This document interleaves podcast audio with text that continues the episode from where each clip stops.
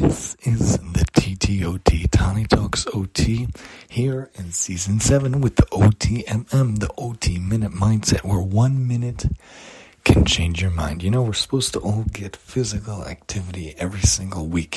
My doctor, myself, has recommended to me between 30 minutes a day for five days a week, really up to seven days a week, minus the Sabbath, maybe six. Really, we're supposed to try to get to 3, 6, 9, 12, 15, 150 minutes a week.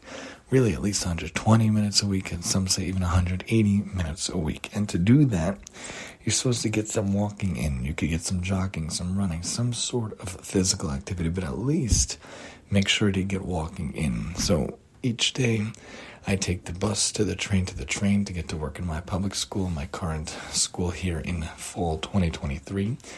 And a simple solution to be able to see how many steps you take. You're really supposed to take between 5 and 5,000 and 10,000 steps a day. You're really supposed to aim for 10,000 steps a day.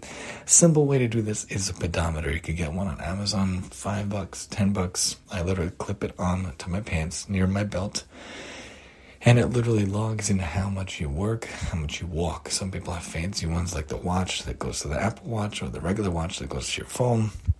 Really, you could just get a simple one, simple plastic, and you could count how many steps. You gotta get that activity every day. You gotta be active, physically active. Get those steps. Make sure you walk every day.